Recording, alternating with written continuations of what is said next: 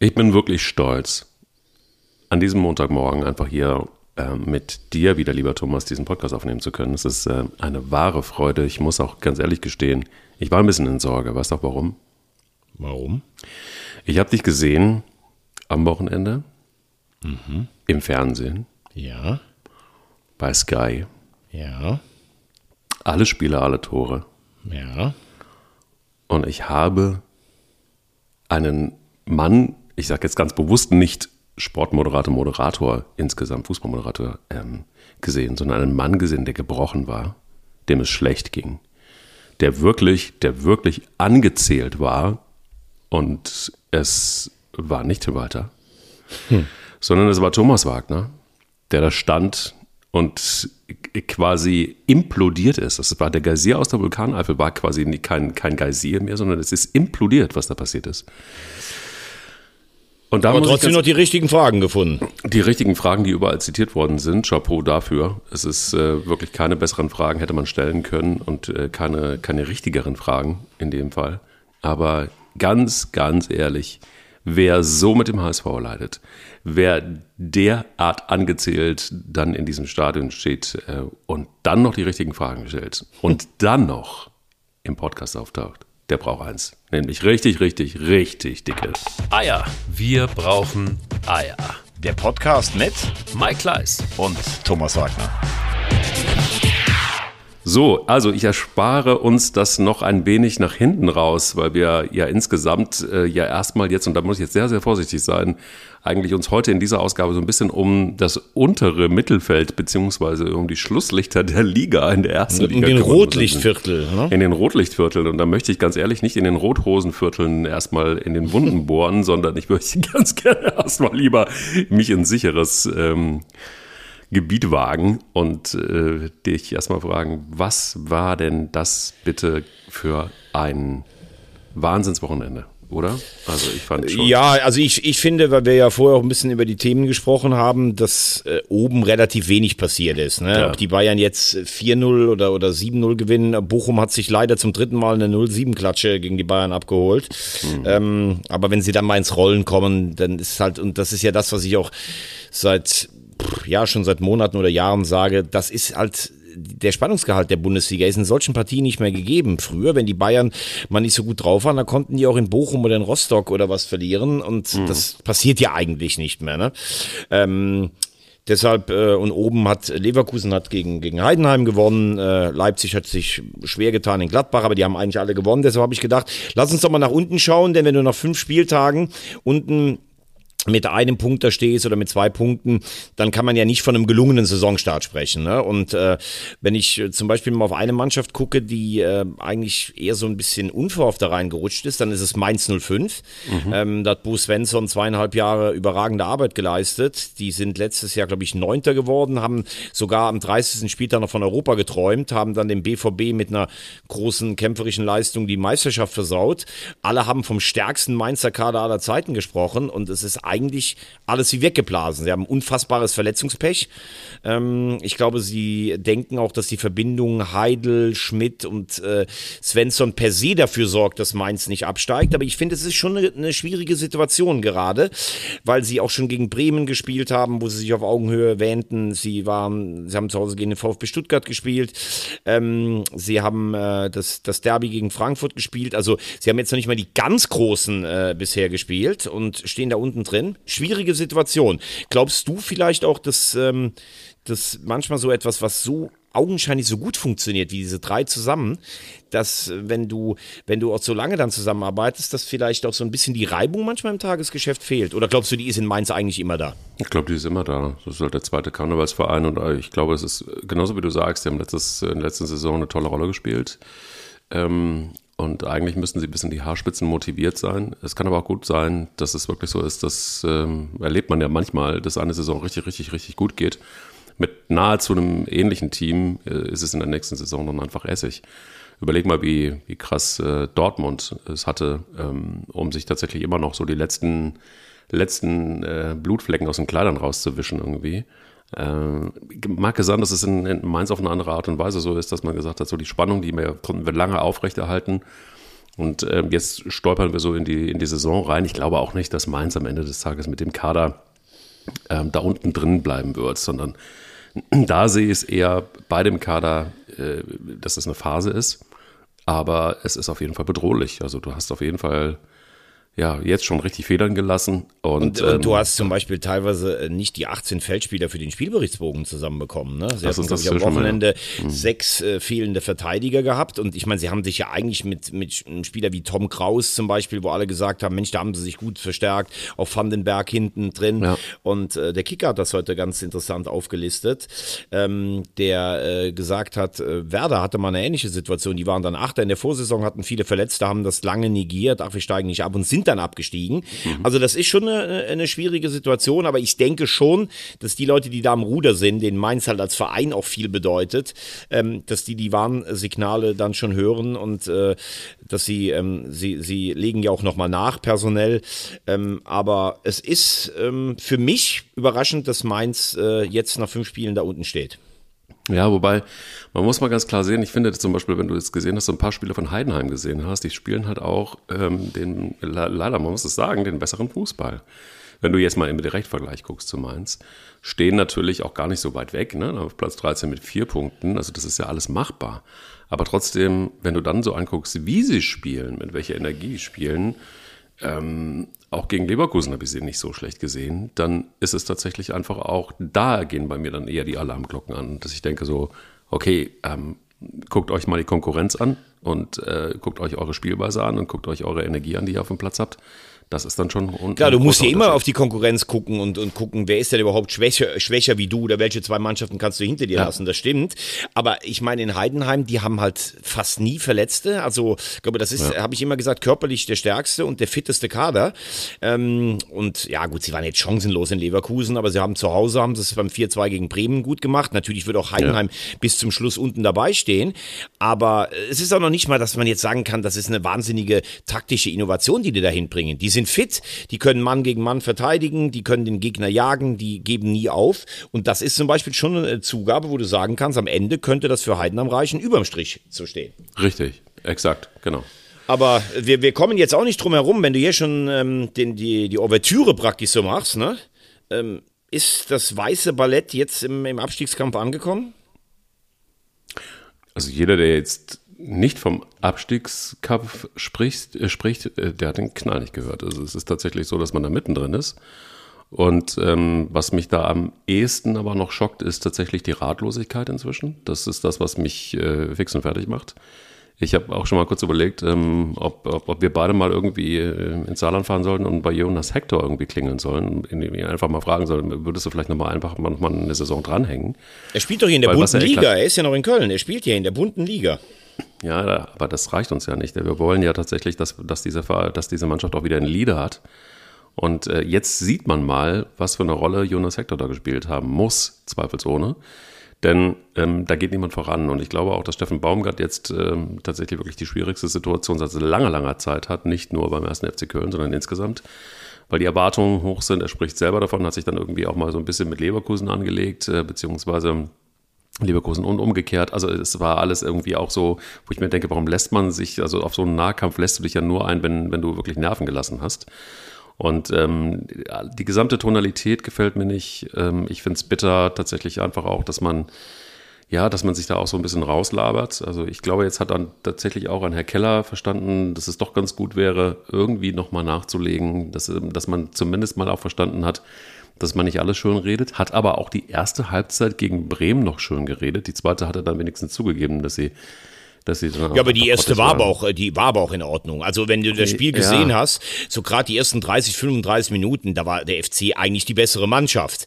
Also wenn er da sagt, dass wir nach dieser ersten Hälfte in der zweiten so einbrechen und verdient verlieren, das habe ich aber ähnlich gesehen. Also ich fand, dass sie in der ersten Halbzeit eigentlich die aktivere und bessere Mannschaft waren und hinten raus in der zweiten Halbzeit eigentlich, wie es ganz untypisch ist, auch gerade für eine Baumgart-Mannschaft, eher ängstlich in sich zusammengefallen sind. Aber das ist das, was ich meine. Ich glaube, das ist einfach, dass du insgesamt, dass es schön geredet wird, wenn die Situation jetzt so brisant ist, das gefällt mir nicht. Und ich finde es tatsächlich einfach auch so, krass, dass auch ein Baumgart, wir haben das ja mal bei Tim Walter kritisiert, das System nicht verändert. Also, dass man sich da nicht einstellt auf die neuen Begebenheiten, die gewisse Ratlosigkeit. Und äh, da gibt es ja nun in den sozialen Netzwerken dann doch schon, wird, wird, der Ton jetzt rauer. Und ich glaube, da muss man aufpassen, dass man nicht in diesem Strudel nach unten äh, stecken bleibt. Also, sie müssen kreativ werden. Ich habe nur keine Idee, wie die Kreativität aussehen könnte. Wie siehst du das? Also ich muss sagen, ich finde schon das, was Sie gesagt haben am Wochenende, finde ich schon schonungslos. Äh, also äh, im Moment wirkt es auf mich noch nicht ratlos, sondern schonungslos. Baumgart hat ja vor dem Spielchen von Abstiegskampf gesprochen. Mhm. Keller hat gesagt, das ist einfach deutlich zu wenig, was wir hier haben, auch sowohl von den Punkten als auch von der Leistung ich glaube, dass man, also ich versuche mich jetzt mal reinzuversetzen in einen Club, der eigentlich äh, nach dem Weggang von Hector, Skiri und Horn müssten die ja so viel Geld alleine gespart haben. Sie waren relativ defensiv auf dem Transfermarkt. Es müsste ja jetzt Geld da sein, wenn du siehst, dass dein Mitaufsteiger Union Berlin mittlerweile sogar in der Champions League spielt. Also du bist ja als erster FC Köln vor der Saison eigentlich ein etablierter Bundesligist, wo ja auch Gold, äh, Gold, Geld, Milch und Honig fließt. Ne? Mhm. So es muss meiner Meinung nach so sein, dass die finanzielle Situation so dermaßen desaströs ist, dass du gedacht hast, okay, wir brauchen jetzt noch ein Jahr und mit Heidenheim und Darmstadt ist eigentlich die Chance relativ groß, dass wir drin bleiben, notfalls vielleicht sogar bei einer Relegation, glaube ich aber eigentlich nicht, weil wir eigentlich mittlerweile Spieler und haben, die in der Bundesliga angekommen sind. Also machen wir dies ja nochmal auf Sparkurs. Und plötzlich siehst du, dass das, was zwei Jahre lang die Grundlage der, der, der Kölner wirklich guten äh, Performance in der Bundesliga war, nämlich diese Intensität, immer mehr zu laufen als der Gegner, Flanken reinregnen zu lassen und dann zu treffen, das funktioniert gerade nicht mehr. Es funktioniert ja. nicht, weil die Mannschaft gar nicht das Selbstvertrauen hat, so viel nach vorne zu machen. Es funktioniert auch nicht, weil man, glaube ich, ähm, gedacht hat, dass manche Stützen der letzten zwei Jahre dieses Niveau jedes Jahr abrufen können. Ich sage dann immer gerne, das habe ich ja zu dir auch schon mal gesagt, am Ende eines Tages ist dann aber Benno Schmitz immer noch Benno Schmitz und Timo Hübers immer noch Timo Hübers, die in einer guten Saison richtig gut mitspielen in der Bundesliga, die, wenn sie aber mal eine schwächere Phase haben, auch nicht per se einfach Leistungsträger sind. Mhm. So, und dann musst du schon suchen, wo sind denn die vielen anderen? Und ich finde, an der einen oder anderen Stelle ist der Kader auch sehr dünn geschneidert. Also wenn Erik Martel, der ein überragendes Talent ist. Aber wenn das eigentlich die einzige Sechs noch im Kader ist, wenn jetzt Florian Keins auf Sechs spielen muss, der Schachzug letztes Jahr ihn von links auf Zehn zu stellen, war gut. Aber jetzt auf Sechs, puh, also dann finde ich teilweise das Ganze unausgewogen besetzt. Hector fehlt an allen Ecken und Enden, weil dem konntest du halt immer den Ball genau. spielen. Der wusste ja. immer, was damit anzufangen. Ja. Skiri hat ein Stück weit Torgefahr mitgebracht. Ja. Der Kader ist definitiv schlechter als letztes Jahr. Äh, wenn alle jetzt auf Davy Selke hoffen, der ja noch der Einzige ist, der so ein bisschen funktioniert, aber nochmal, der hat nie mehr als zwölf Tore in der Saison geschossen. Waldschmidt, ja, Riesentalent, den kriegen wir schon in die Spur. Bisher funktioniert es auch nicht so.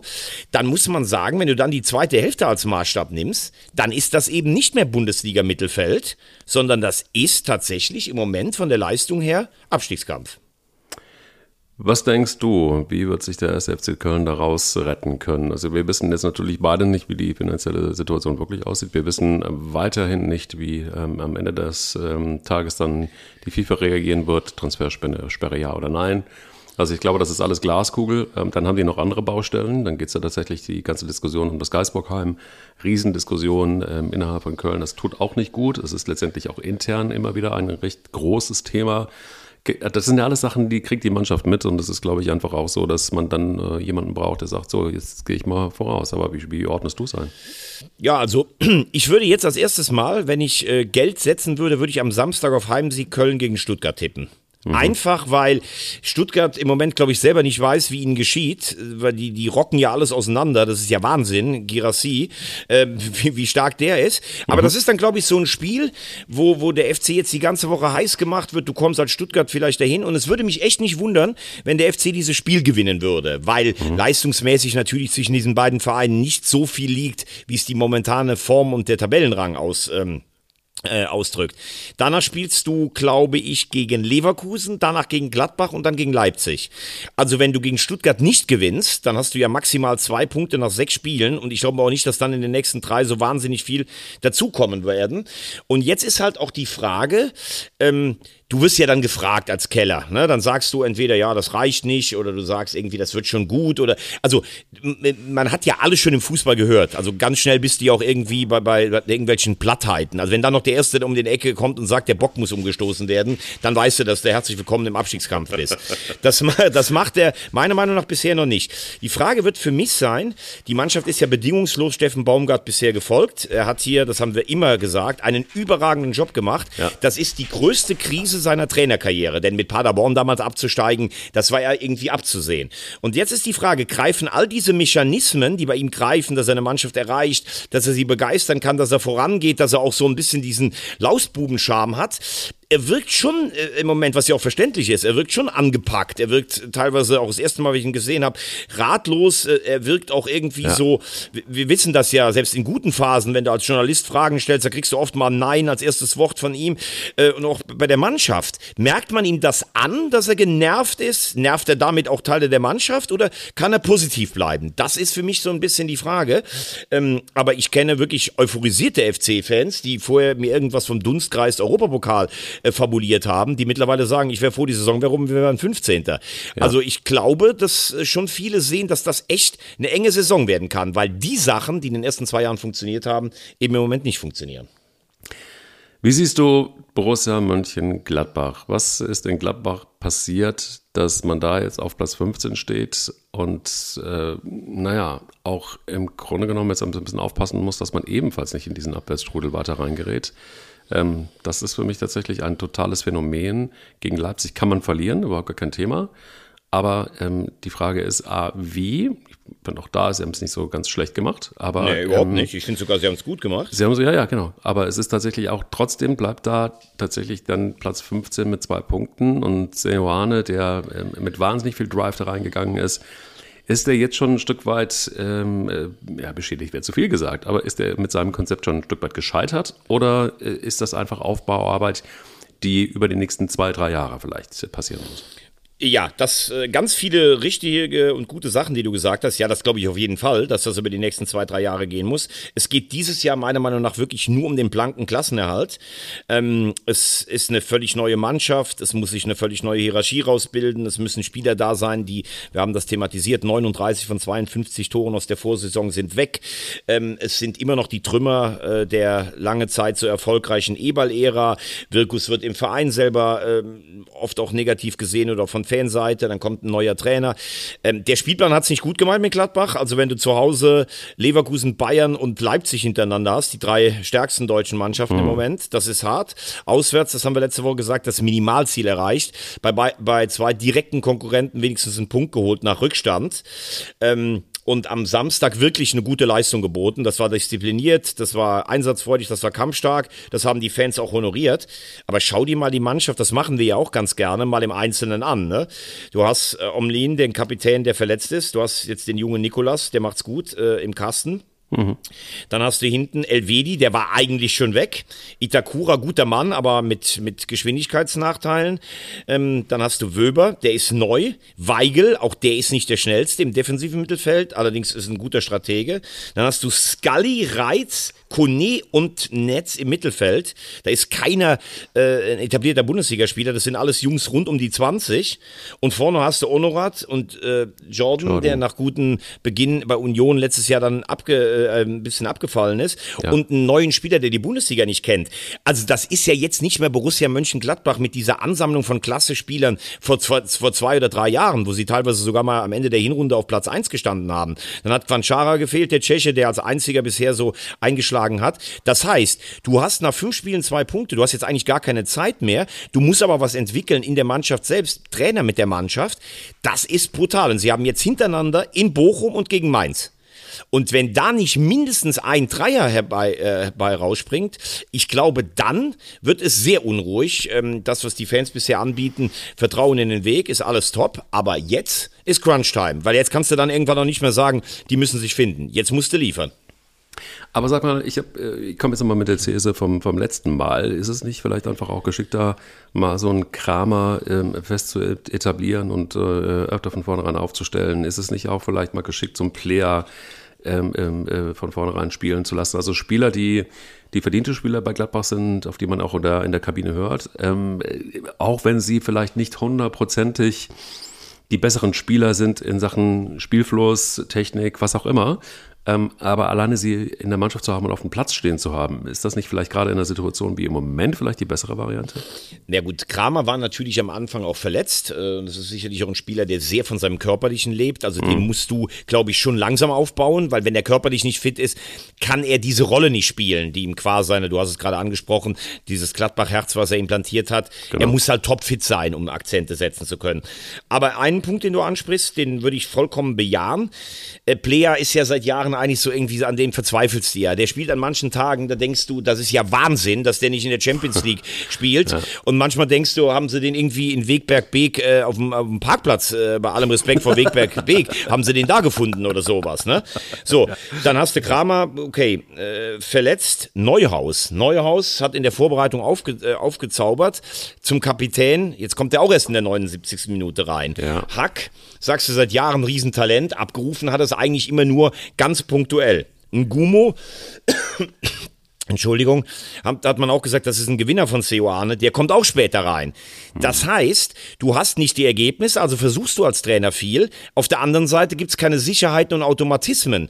Spieler, die du gedacht haben, die sind unter Seoane gesetzt, die sind draußen. Spieler, die du genannt hast, die die Raute haben, tätowiert haben, die sind teilweise verletzt oder auch draußen. Das ist eine schwierige Gemengenlage. Wenn du jetzt mit so einer jungen Mannschaft, sag mal, du startest mit einem Programm äh, Darmstadt, Bochum, Mainz, äh, bei allem Respekt und holst vielleicht da sieben Punkte, Punkte, dann geht dir ja alles leichter von der Hand. Also das ist für diese Gladbacher Mannschaft wirklich eine, eine schwere Hypothek. Ähm, ich schätze Seoane eigentlich als jemanden ein, der, der Ruhe bewahrt, der ist ein charismatischer Typ, hat allerdings letztes Jahr in Leverkusen die Kurve dann irgendwann auch nicht mehr bekommen, mhm. kann der Krise, ich meine, er hat früher in Bern gearbeitet, äh, die, die, die der Abonnementmeister in der Schweiz sind, das ist die Frage. Ich wünsche Ihnen, ähm, weil ich schon äh, krass finde, was da teilweise auch weggearbeitet werden muss. Und ich finde, sie haben gute Transfers getätigt, aber es ist eine schwierige Saison. Sehr gespannt, ähm, wie das weitergeht. Ich bin ja auch ein großer Fan von Patrick Herrmann, aber da ist es auch so, auch Licht und Schatten. Ne? Also entweder der ist falsch schnell und, und, und ja. überholt alle doppelt und dreifach und, und spielt den richtigen Ball oder aber es passiert gar nichts. Das ist, das ist ja nur, weil der aus, wie kommt der, Uchtler, fangen oder wie heißt das da? Uchtelfangen. Uchtelfangen, genau. Uchtelfangen. Genau, Bitte. wegen dem Saarland wieder. Ja, der war halt einfach auch zu oft verletzt, aber Patrick Herrmann, glaube ich, ist immer einer, den kannst du immer noch bringen, dem bedeutet Gladbach auch was, aber auf den kannst du natürlich auch körperlich einfach nicht mehr so ähm, bauen, ne? Absolut. Lass mal gucken, wie sieht es eigentlich aus mit dem VfL Bochum? Ähm, Gut, lass mal das andere, lass das eine Spiel mal irgendwie jetzt raus. Ich glaube, das ist jetzt irgendwie auch gegen Bayern. Da muss man nicht viel zu sagen. Die Bayern haben, Bayern haben sich klassisch in den Blutrausch gespielt, wie es die Bayern eben so machen. Und Bochum war ein gefundenes Fressen und Opfer. Dass du dich aber so zerlegen lässt, ähm, als eine Mannschaft, die dann doch eigentlich auf einem ganz guten Weg war, ähm, das ist schon erstaunlich, findest du nicht? Nee, da, da finde ich, das können wir, glaube ich, sogar relativ schnell abhandeln, weil Bochum zu Hause gegen Frankfurt, zu Hause gegen Dortmund alles reingehauen hat. Aber wenn du natürlich immer an deine Grenzen gehen äh, musst, dann wirst du auch immer mal drei, vier Spiele in der Saison haben, wo du richtig eingeschenkt bekommst. Dass sie es am ersten Spieltag in Stuttgart so besorgt bekommen haben mit fünf, ist schon erstaunlich. Aber ich finde einfach, wenn die Bayern im Rollen sind, bei der Qualität, da kannst du auch mal sieben Stück bekommen. Ähm, sie haben, äh, ja, irgendwie, wenn, wenn du dann schon siehst, wie, wie war noch mal in den Minuten, da gucke ich jetzt gerade noch mal drauf. Also, du liegst in einer halben Stunde schon 3-0 zurück. Da kannst du eigentlich schon sagen, bitte, hier fahrt den Bus hier bitte vor, lass uns auf 5-0 einigen oder sowas. äh, nein, es ist, äh, es ist wirklich so. Also, das hat nichts mit einer grundsätzlichen Problematik zu tun. Sie müssen sich jedes Jahr strecken um, ähm, um die Bundesliga. Sie haben drei Punkte jetzt nach fünf Spielen. Sie haben auch ein anspruchsvolles äh, Programm bisher gehabt. Wenn sie zu Hause ihre Stärke halten, glaube ich, dass Bochum weiterhin in der Bundesliga bleibt. Aber allein von den natürlichen Ressourcen, Darmstadt und Heidenheim haben sicherlich noch weniger als Bochum zur Verfügung. Aber ähm, ansonsten ist jedes Jahr Bundesliga im Moment ein Geschenk. Und ich finde, Thomas Letsch und seine Jungs, die machen das schon richtig gut an der Kastropper Straße. Gut, wollen wir erst in die zweite Bundesliga oder wollen wir Herrn Nagelsmann besprechen? Wollen ich, wir ich würde würd sagen, ich, ich würd sagen ähm, ob man mal, genau, lass uns doch nochmal äh, auf den, auf den Europapokal nur insofern zurückgucken, ähm, wie die Mannschaften, wie, wie, wie schwer oder wie leicht sie sich tun. Also Dortmund hatte schon mit Nachwirkungen zu kämpfen von, äh, von Paris, das war gar nichts. Ähm, was ich interessant finde, wie viele haben Marco Reus schon abgeschrieben und jetzt hat er in zwei Spielen hintereinander, hat er geliefert, er war auch in Paris eigentlich für mich der beste Mann. Mhm. Ähm, das freut mich, weil das weiß jeder, der hier den Podcast hört. Ich bin Marco Reus Fan. Aber auch, dass er jetzt in dieser wichtigen Phase vorangeht. Äh, viele Hater sprechen ihm ja dann ab, dass er auch eine Mannschaft führen kann. Ich weiß gar nicht, vielleicht ist es sogar gut für ihn, wenn er auch gar nicht die Kapitänsbinde hat, dass er im Moment gar nicht so viel Verantwortung hat. Aber ich finde es top, wie er im Moment, wie er im Moment aufspielt. Ist im Moment der, der zumindest in der Bundesliga ähm, Dortmund in der Spur hält. Und auf der anderen Seite siehst du bei Union Berlin, was für ein grandioser Auftritt, äh, vor allen Dingen noch kämpferisch im Bernabeu. Ganz Total. bitter da diese Last-Minute-Niederlage. Ja. Aber dann spielst du halt am Samstag zu Hause gegen Hoffenheim. Die sind ausgeruht, die haben im Moment einen guten Flow und Fischer hat ja so getobt. Ich glaube, das war unter seiner Ägide die schwächste Leistung, fast seit er da ist. Mhm. Das wird für Union Berlin eine Herkulesaufgabe in diesem Jahr. Ja, gerade von der Emotion her, ne? Naja, die Emotionen sowieso. Ich meine, die Spannung musst du dann auch aufrechterhalten. Ich glaube, die Fallhöhe ist relativ hoch, ne? wenn du gegen Bernabeu spielst und du bist tatsächlich wirklich einfach in vielerlei Hinsicht auf Augenhöhe. Äh, lange, lange, lange und ähm, krass. Und hätte niemand mit gedacht. Also mein Märchen war ja der sogar der, der knappe Sieg von Union Berlin und irgendwie haben sie mich zumindest mal erhört. Dass es nicht ganz geklappt hat, ist eine andere Geschichte. Aber dann hast du es mit Hoffenheim zu tun. Und vielleicht ist es dann einfach auch A, die Kraft und B, ist es vielleicht auch die Spannung. Du bist ja, wenn du ins Bernabeu äh, reinstapfst, dann bist du ja, wer, wer, da nicht motiviert ist, bis unter die Haarspitzen. Ähm, der, der, der, dem ist nicht zu helfen. Aber dann siehst du halt eben, vielleicht äh, reicht es dann eben einfach nicht, diese Doppelbelastung zu haben und dann eben auch gleich dann mit so einem Spiel. Also ich kann es nachvollziehen, ich kann es sogar irgendwo auch verstehen. Ja klar, aber und selbst Real Madrid hat dieser Kraftakt gegen Union Berlin insofern so viele Emotionen gezogen, dass sie gestern chancenlos im Derby bei Atletico 3-1 verloren haben, also mit einem kleinen Augenzwinkern. Mhm. Ja, aber, aber dieses, äh, die großen Clubs, die das gewohnt sind, die können das in diesem Rhythmus alle drei Tage. Auch Freiburg zum Beispiel, ich war mit Freiburg ja. äh, in Piräus, ne? das war also diese Lautstärke in diesem Olympiakos-Stadion, das ist wirklich atemberaubend ist das. Mhm. Und in so einem Hexenkessel zweimal einen, Rückst äh, einen, Ausgleich zu kassieren und trotzdem das Spiel zu gewinnen, das macht ja auch was mit dir. Ne? Da kommst du wahrscheinlich dann nachts auch gar nicht zum Schlafen, dann morgens frühstückst du, dann fliegst du zurück drei Stunden nach Basel, dann gehst du auslaufen, dann ist der Freitag schon rum. Dann machst, triffst du dich Samstagmorgen zum Abschlusstraining und fährst dann schon wieder mit dem Bus nach Frankfurt. Das kommt ja noch dazu. Du kommst ja gar nicht so richtig in so eine Phase, dass du mal ein, zwei Tage durchschnaufen kannst. Spielst du gestern 0-0 in Frankfurt. Frankfurt kommt auch nicht so richtig in die Pötte. Die Sturmproblematik hatten wir angesprochen. Mhm. Aber auch für Freiburg wird das, glaube ich, nicht so ein Selbstgänger wie im letzten Jahr, wo sie international stark agiert haben und trotzdem sich über die Liga mit Platz 5 wieder qualifiziert haben. Aber vielleicht ist das, was du immer sagst, also dass eben die, die, die Champions League auch international äh, insgesamt auch ein Riesenproblem ist einfach, weil eben die kleineren Mannschaften nicht die Breite des Kaders hat. Also wenn du so einen Kader hast wie Bayern München, gut, dann kommst du halt einfach auch durch die internationalen Wettbewerbe gut durch. Aber hast du ihn nicht, dann wird es ja schon wahnsinnig schwer, wie man sieht. Also da, da, da trennt sich ja dann wirklich schon die Spreu vom Weizen. Ja, definitiv. Aber ähm, du hast natürlich bei Freiburg trotzdem in den letzten Jahren so zumindest eine Breite hin, dass sich Christian Streich manchmal erlauben kann, Vincenzo Griffo äh, zum Beispiel auf die Bank zu setzen. Mhm. Du siehst da aber zum Beispiel, dass Christian Günther hinten auf links einfach nicht zu ersetzen ist. A, als der Mr. Freiburg, B, als Energiespender, der eigentlich immer spielt, bis am Ende der letzten Saison ihm auch mal der Saft so ein bisschen ausgegangen ist. Jetzt hast du es ähm, jetzt hast du es hinten äh, mit, mit, mit Schmidt versucht und dann später Sidia. Das sind alles talentierte Jungs, aber das defensive Denken haben die teilweise nicht. Ja, und dann bist du schon auf der einen oder anderen Position dann irgendwann auch mal auf Kante genäht. Hast einen Torwart mit Atubolo, sehr junger Mann, äh, wo alle sagen, der hat eine Wahnsinnsausstrahlung. Das vergleichen ja viele schon mit Manuel Neuer, aber der muss dann auch erstmal durch so ein Stahlbad durch. Ja, und das ist dann halt schon in, im Dreitagesrhythmus sind das richtige Aufgaben, die da gestellt werden. Jetzt können also, wir zu Nagelsmann kommen. Ja, also das hat mich sehr gefreut. Ähm, ich, ich finde es ja wirklich ganz klasse, dass ich meine, dass, was der DFB da treibt, ist wirklich grandios. Ähm, also man hat Nagelsmann als Trainer geholt, man hat Rettich als Sportdirektor geholt, Sek Kimmich ab und Güldogan ist äh, Spielführer, dass ähm, man bei den Bayern jetzt nicht unbedingt so äh, wahnsinnig gefragt ist, kann man verstehen. Ist auch die Frage, ob das alles so klug war, diese ganzen Entscheidungen zu treffen. Man muss natürlich seine Entscheidungen nicht unbedingt nach den Bayern treffen.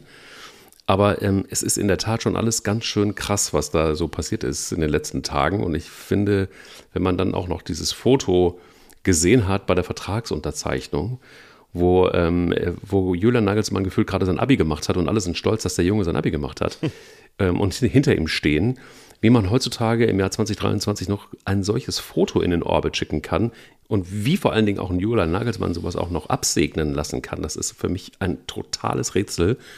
So die gesamte Kommunikation des DFB ist für mich ein totales Desaster. Und ich mir frage, wie willst du denn als DFB jemals wieder Menschen einfangen und sie auf deine Seite ziehen und, äh, und, und jubelnd ähm, äh, diesen, diesen, diesen Wahnsinn da feiern? Ähm, alles gehört auch zur Personalie Julian Nagelsmann. Ich finde es krass, dass das geworden ist. Ich glaube aber, er ist wahrscheinlich der richtige Mann. Also für mich äh, natürlich jetzt, wo ich immer sage, wir brauchen auch mal wieder junge Leute da irgendwie in diesem ganzen, in diesem ganzen Konstrukt. Es ist gut. Ähm, ihm wird bescheinigt, und das finde ich wirklich, äh, ja auch wirklich krass, dass auch ein Jürgen Klopp ihm zur Seite steht und sagt, das ist ein ausnahmslos richtig, richtig guter Trainer. Er wird gefeiert von allen. Ähm, bei Bayern ist er gescheitert. Er ist jetzt Trainer der Nationalmannschaft, hat angeblich auf wahnsinnig viel Geld verzichtet. Jetzt kann man sagen, alle Ehren wert. Junger Typ, alles richtig gemacht. DFB, alles richtig gemacht. Julian Nagelsmann, viel Spaß bei der EM. Wie siehst du es? Ja, also ich bin zuallererst mal gar nicht so begeistert gewesen ähm, von der Personalie Nagelsmann, weil was du sagst, ist auch in dem Falle wieder vieles richtig. Ähm, unfassbar talentiert in Hoffenheim, in Leipzig auf einer Stufe höher äh, geliefert, bei Bayern letztlich so lala, aber eher würde ich sagen, eher nicht geliefert. So. Hm. Dass das jetzt der äh, letzte Heilsbringer äh, des, von Fußball Deutschland sein soll, das hat mich so in der Außendarstellung auch ein bisschen erstaunt. Ich mhm. hätte so eine Lösung wie, habe ich gesagt, wie Van Gaal oder Glasner fast sogar mal ein bisschen mehr Charme gehabt. Ähm, es gibt ja auch viele, die das sehr, sehr kritisch sehen, gerade auch sein Auftreten, das relativ großspurige bei den Bayern. Ähm, fairerweise muss ich aber sagen, dass ich seinen ersten Auftritt am Freitag eigentlich schon angenehm empfunden habe. Also er wirkte tatsächlich schon so ein bisschen, als wenn er sich auch mal ein paar Gedanken gemacht hat. Also äh, zum Beispiel dieses, ja, sie verzichten ja auch auf, die, auf Geld und die, äh, ja, die Bayern sind uns über, äh, entgegengekommen. Was verdient der? 4,6 Millionen oder was? Also das hat er, finde ich, angenehm eingeordnet. Also das ist immer noch ein Privileg und ich verdiene genug. So, das, das ist mal was, was ich gerne höre. Also, dass da nicht noch einer von den Multimillionären noch einen Lorbeerkranz gebunden bekommt, weil er vielleicht auf mhm. noch zwei verzichtet hat oder sowas. Mhm. Ähm, ich finde auch das Konstrukt mit bis zur Europameisterschaft eigentlich ganz gut, weil das habe ich hier schon mal ausgeführt. Es geht eigentlich nur um Schadensbegrenzung oder möglichst großen Erfolg. Nächstes Jahr bei der Heim-EM, das wird es lange nicht mehr geben, ein Turnier in Deutschland. Und dann muss er wissen, ob ihm das überhaupt taugt. Er ist ja jemand, der sehr über das Tagesgeschäft kommt. Bewusste Überfrachtung der Spieler zum Beispiel, um was, äh, das kann er ja als Nationaltrainer gar nicht. Ähm, und ich glaube, in dem Dreivierteljahr kann er auch genug Aufbruch ähm, ver versprühen. Und ich glaube, er ist sich auch bewusst, dass vielleicht als Heimtrainer hier unter die letzten vier zu kommen oder was weiß ich nicht, schon auch ein großer Erfolg wäre. Das gefällt mir. Und ich finde, er hat auch ein paar, er hat auch ein paar Flöcke eingeschlagen. Ähm, das äh, Thema von dir angesprochen, Gündoan oder Kimmich, das ist ja sicherlich auch eine Frage. Also wenn du Gündoan spielen lässt, dann musst du ihn in einer rausgehobener Stellung spielen lassen. Das hat Hansi Flick nie geschafft.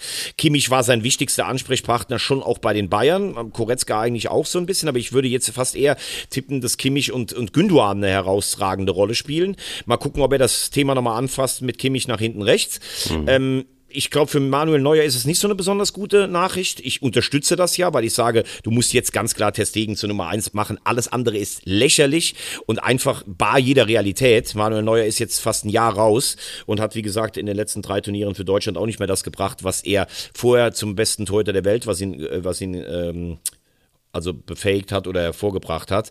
Also er hat da schon ein paar Akzente reingesetzt. Ich bin mal gespannt, wie sein erster Kader aussieht. Also grundsätzlich bin ich nicht in Jubelstürme ausgebrochen, aber ich finde, der erste Auftritt von Julian Nagelsmann, das hat gepasst.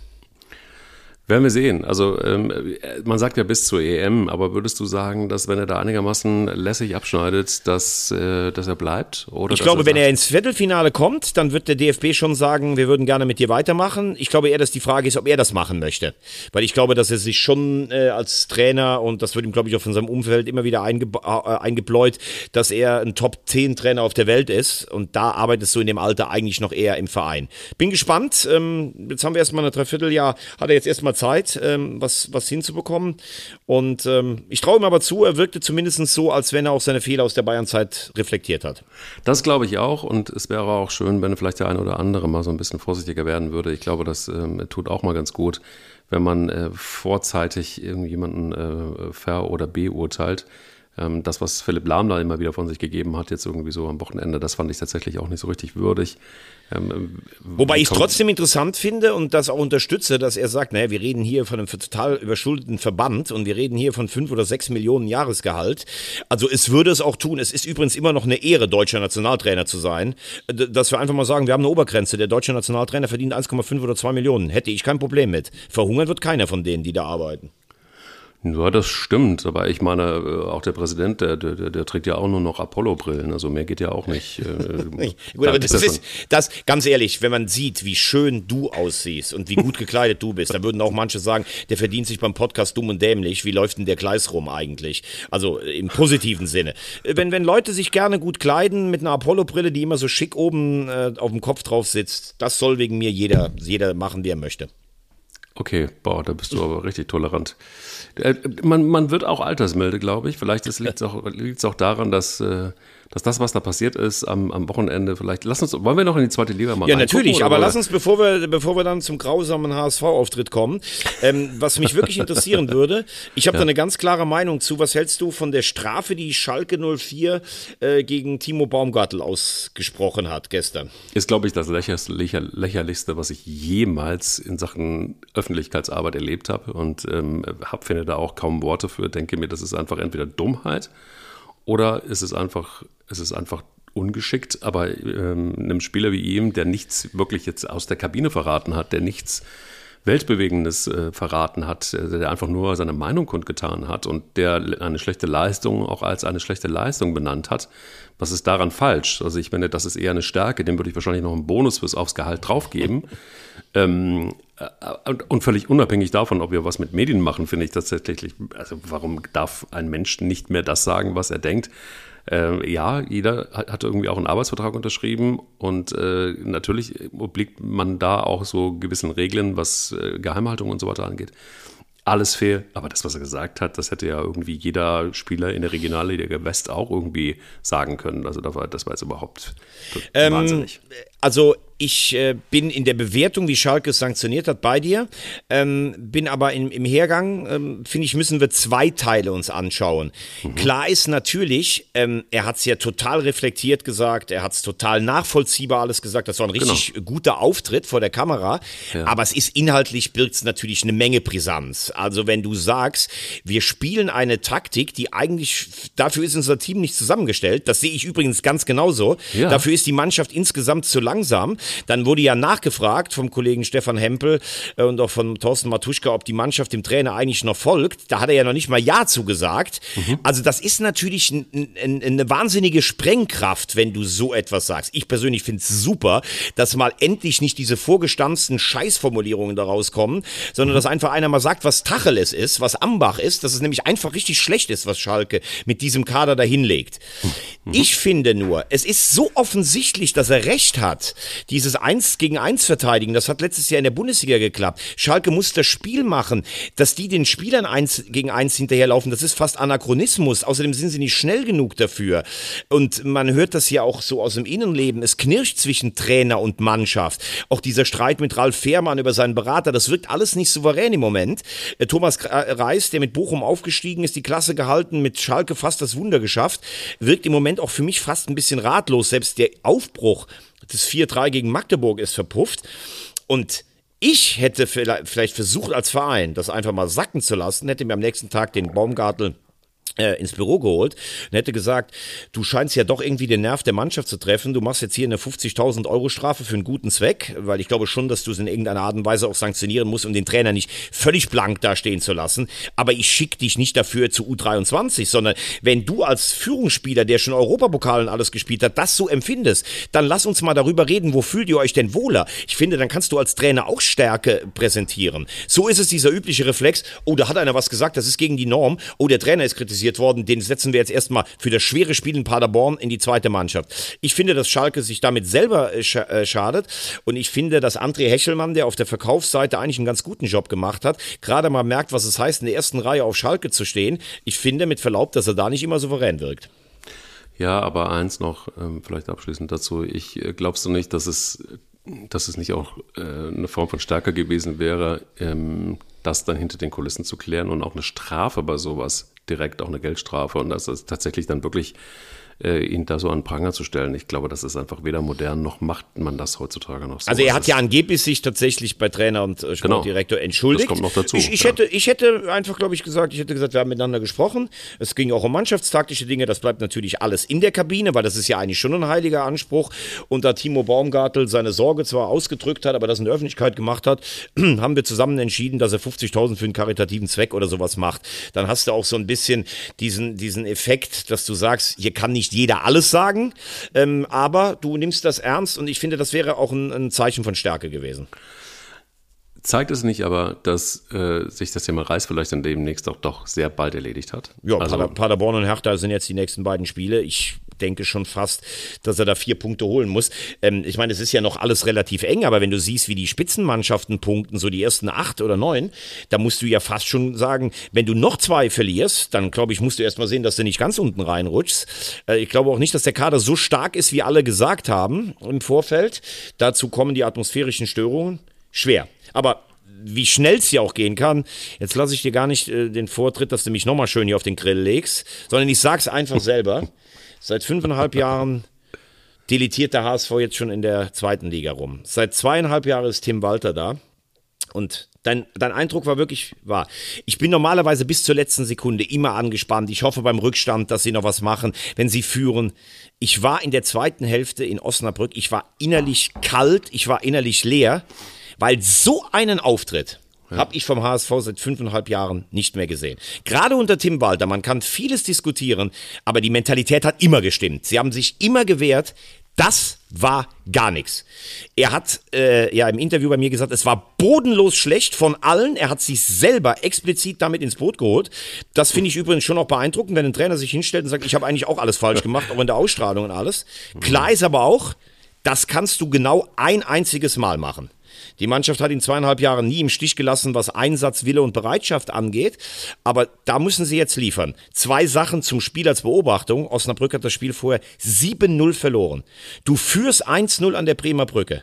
Du merkst die Verunsicherung von Osnabrück in jeder Pore. Wie dieses 1 zu 1 fällt. Von hinten Heuer, der ja noch der beste Mann war mit Abstand. Mhm. Schon der erste Pass, der ist so mit einer Lässigkeit, dann Reis, arrogant. Dann hast du dreimal die Chance, das Ding zu klären gegen wirklich leidenschaftliche Osnabrücker von einer tollen Kulisse trotzdem eigentlich auch eine limitierte Mannschaft. Und ab dann spielt nur noch eine Mannschaft. Die nehmen die so auseinander, dass du jetzt das 5-1 verlieren können. Du hattest keine hundertprozentige Torchance hinten raus.